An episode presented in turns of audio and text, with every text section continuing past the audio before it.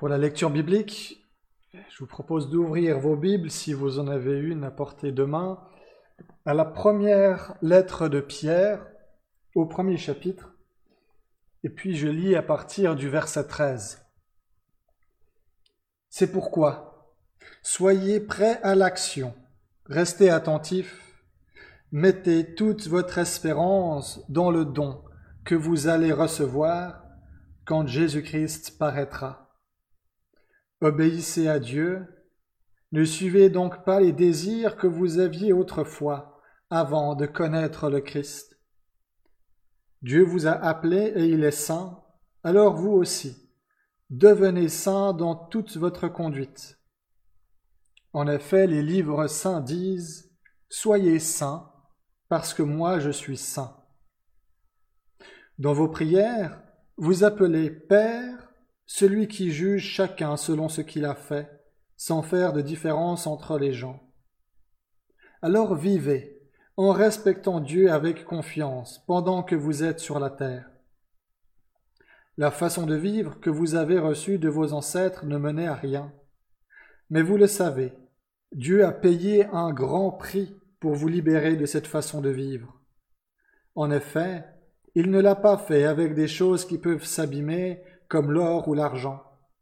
Mais il vous a libérés avec le sang précieux du Christ, qui est comme un agneau sans défaut et sans tache. Dieu l'a choisi avant la création du monde, et pour votre bien, il l'a fait connaître maintenant, en ces temps qui sont les derniers. C'est par le Christ que vous croyez en Dieu, qu'il a réveillé de la mort et lui a donné la gloire. Voilà pourquoi vous mettez votre foi et votre espérance en Dieu. En obéissant à la vérité, vous êtes devenus purs pour aimer sincèrement vos frères et vos sœurs. Aimez-vous donc les uns les autres de tout votre cœur. La parole de Dieu vous a fait naître de nouveau. Et cette parole n'est pas comme une graine qui meurt, elle est vivante. Elle ne meurt pas et elle dure pour toujours. En effet, les livres saints disent « Tous les êtres humains sont comme l'herbe, et tout ce qui les rend importants est comme la fleur des champs. L'herbe sèche et la fleur tombe, mais la parole du Seigneur dure pour toujours. Cette parole, c'est la bonne nouvelle qu'on vous a annoncée. » Amen. Il y a deux semaines en arrière, nous avons fêté Pâques. Et habituellement, à Pâques, nos églises sont plus pleines que d'habitude, notamment grâce à des paroissiens dont vous faites peut-être partie, qui viennent surtout lors des grandes fêtes, Pâques, et puis l'autre étant Noël. Deux fêtes qui, somme toute, vont ensemble et se complètent. Pâques formant l'événement central, essentiel de la foi chrétienne et le point de référence pour l'Église tout entière. Mais Pâques, c'est bien plus qu'un dimanche par année. Pâques, c'est bien plus qu'une fête aussi. Je dirais que c'est même plus que la résurrection de Jésus. Car Pâques, c'est aussi notre résurrection à nous et notre entrée dans une vie nouvelle. Pierre, dans son épître, il montre bien l'articulation entre ces deux choses. D'une part, l'événement de la mort et de la résurrection de Jésus, et d'autre part l'événement de notre mort et de notre résurrection, avec à chaque fois tout ce que cela implique et signifie. Il commence par ceci, il affirme, il réaffirme l'œuvre de salut que Dieu accomplit en Jésus-Christ. Il nous dit que si nous croyons en Dieu, c'est à cause de la mort et de la résurrection de Jésus, de façon à ce que notre espérance et celle de toute l'Église soit ancrée en Dieu. Cette espérance, c'est celle de la grâce, c'est l'espérance du pardon de Dieu qui nous est offert en Jésus-Christ. Ainsi, lorsque nous regardons vers la croix, j'en ai juste là, derrière moi, une grande en bois, malheureusement, qui ne rentre juste pas dans le, dans le cadrage. Et lorsque nous le regardons, c'est ça que nous contemplons, la grâce et l'amour de Dieu pour l'humanité. Mais peut-être que c'est encore un peu abstrait, un peu compliqué à comprendre comme ça, cette notion de grâce et de pardon. Alors je vous propose un petit sketch en vidéo qui l'illustre, je trouve, de, de manière, euh, d'une belle manière. Il est en anglais, mais il y a des sous-titres. Et puis même sans les sous-titres, rien qu'avec l'image, on arrive à comprendre ce qui se joue. À vous qui écoutez ce podcast, donc ne pouvez pas voir la vidéo, laissez-moi vous décrire ce qu'il s'y passe. Nous sommes dans la salle d'attente du paradis. Et, les uns après les autres, les personnes présentes sont appelées.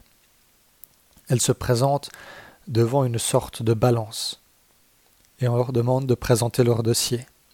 Le premier homme présente un dossier relativement épais, composé de pages rouges et de pages blanches. Les pages rouges représentent les mauvaises actions et les pages blanches les bonnes actions.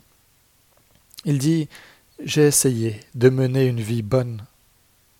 Quand il monte sur la balance, la balance dit que ce n'est pas suffisant. Et puis une femme se présente, elle dit que pour chaque mauvaise action, elle en a fait une bonne pour compenser. Mais quand elle monte sur la balance, ce n'est pas assez. Le suivant, il a un dossier presque entièrement blanc, si ce n'est pour une page rouge au milieu. Et quand il monte sur, sur la balance, eh bien de nouveau, ce n'est pas assez. Et puis ils s'enchaînent, les candidats. Il y a celle qui dit que sa mère va à l'église, et puis il y a celui aussi qui demande si il peut payer par carte de crédit. Et tous, les uns après les autres, se voient refuser l'entrée du paradis. Jusqu'à ce qu'un homme se présente avec un dossier bien épais et bien rouge. Tout le monde s'attend à ce qu'il soit refusé, lui aussi. Mais au moment où il s'apprête à monter sur la balance, voilà que un homme apparaît et tend un autre dossier, tout petit, avec une seule page blanche à l'intérieur sur laquelle est écrite « Fils de Dieu ». Cet homme qui se présente, c'est Jésus. Et il prend la place de notre homme sur la balance. La balance qui dit « Oui, cette fois c'est bon, tu peux rentrer ». Évidemment, tous ceux qui se sont vus refuser l'entrée, avec parfois des meilleurs dossiers que le sien, et qui ont assisté à la scène, ils sont scandalisés. Et ils crient « Mais c'est totalement injuste ». Et celui qui gère les entrées dit effectivement « Mais c'est ça qu'on appelle la grâce ». Pour retrouver cette vidéo, vous pouvez chercher sur YouTube par exemple « Good-O-Meter » en anglais, ou tout simplement suivre le lien qui se trouve en description du podcast. Ce que ce sketch illustre de manière un peu, un peu humoristique, c'est que si la croix peut être un événement source de joie, de, de célébration pour les chrétiens, elle peut être aussi sujet d'incompréhension et de scandale pour les autres. Ceux qui s'écrient « mais c'est totalement injuste ». Alors comment peuvent-ils entendre cette bonne nouvelle?